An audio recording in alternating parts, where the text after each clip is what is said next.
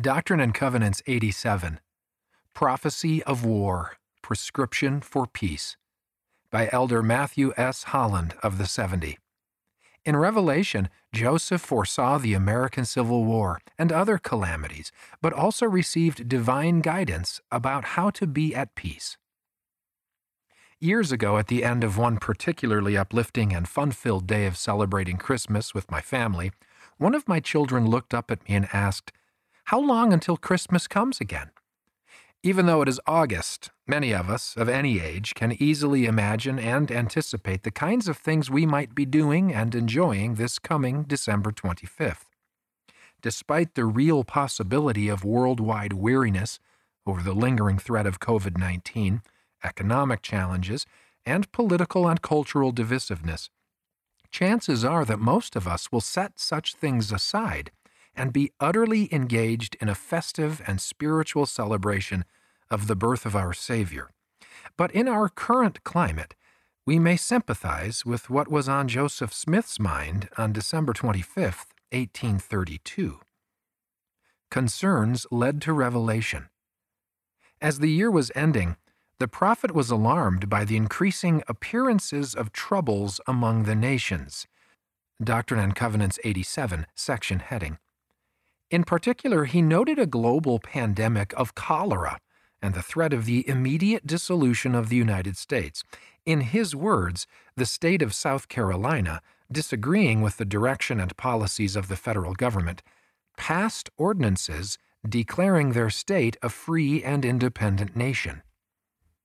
On December 25, 1832, these concerns opened Joseph's heart and mind to a most remarkable revelation, known today as Section 87 of the Doctrine and Covenants. The revelation foretold key aspects of America's Civil War almost 30 years before it began. It also gave clear spiritual direction for all calamitous times. Observant or prophetic. The revelation began with a warning. Soon the United States would be plagued with war, starting with the rebellion of South Carolina, verse 1. In the ensuing conflict, the southern states shall be divided against the northern states, verse 3. If this were the extent of the prophecy, it might be said that Joseph Smith was just observant, not prophetic. In 1832, it already appeared that South Carolina was in rebellion and that war might be on the way. But there is so much more to this prophecy and the events surrounding it. Joseph was told that this conflict would precede war being poured out upon all nations, verse 3. Less than 50 years from the end of the Civil War, the first of two world wars began. All these conflicts would eventually terminate in the death and misery of many souls, verse 1.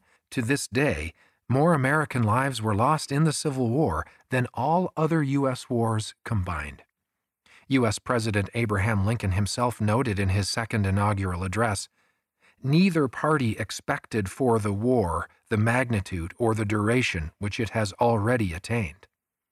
And however bloody the Civil War was, its death toll pales in comparison to that of the two world wars that followed, where the combined estimates of casualties range anywhere from 70 million to 160 million lives. The South would call on Great Britain for support, verse 3, and after many days, slaves would rise up against their masters and be marshaled for war, verse 4. Both of these things happened. Subject to ridicule, after the 1832 crisis with South Carolina subsided, and before the Civil War began in 1861, Joseph was hardly considered observant. He and others who held to the revelation were ridiculed. Elder Orson Pratt of the Quorum of the Twelve Apostles said that from the time he was 19 years old, he preached this prophecy all across the upper United States. Generally, his teaching was regarded as the height of nonsense and he was laughed to scorn. He specifically noted reaction in Kansas, where many were certain that if war came, it would surely start there, where pro and anti slavery forces were often in intense and sometimes bloody conflict. But Elder Pratt declared, Behold, and lo, in process of time these events came to pass, as Joseph had prophesied, again establishing the divinity of this work, and giving another proof that God is in this work and is performing that which he spoke. Section 87 a detailed, unerring 30 year in advance description of the key events of the Civil War and the nature of the world wars, among others, that would soon follow, is a powerful witness to the inspired nature and prophetic calling of Joseph Smith. Yet it offers even more. Stand in holy places. In addition to the wars that would plague the earth in the latter days, Joseph was also told of famines, plagues, earthquakes, thunder, and vivid lightning that the inhabitants of the earth will experience until there is a full end of all nations. Verse 6. To survive all of this, the Lord gives one crystal clear command Stand ye in holy places, and be not moved until the day of the Lord come. Verse 8. As Elder Ronald A. Rasband of the Quorum of the Twelve Apostles recently explained, when we stand in holy places, our righteous homes, our dedicated chapels, the consecrated temples, we feel the Spirit of the Lord with us. We find answers to questions that trouble us, or the peace to simply set them aside. That is the Spirit in action. These sacred places in the kingdom of God on earth call for our reverence, our respect for others, our best selves in living the gospel, and our hopes to lay aside our fears and seek the healing power of Jesus Christ through his atonement.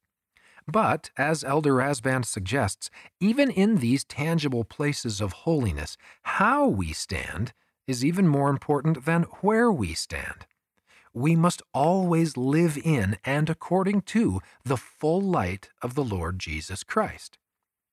As we remain immovable in doing so, we will be standing in a holy place wherever we are physically and whatever dangers surround us.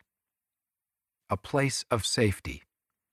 In Kelsey, Texas, in 1942, at the height of World War II, a group of Latter day Saints approached President Harold B. Lee who was at the time a member of the Quorum of the Twelve Apostles.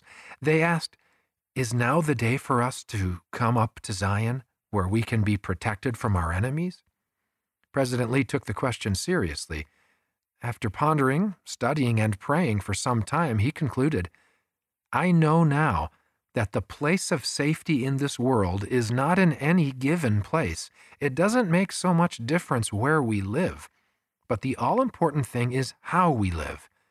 And I have found that security can come to Israel only when we keep the commandments, when we live so that we can enjoy the companionship, the direction, the comfort, and the guidance of the Holy Spirit of the Lord, when we are willing to listen to these men whom God has set here to preside as His mouthpieces, and when we obey the counsels of the Church. A Guide to Peace Section 87 proved remarkably prescient. Such prophecy should help build our faith in Christ and his chosen servants. We need such faith more than ever, because this revelation is also a sobering reminder about the likely challenges still ahead.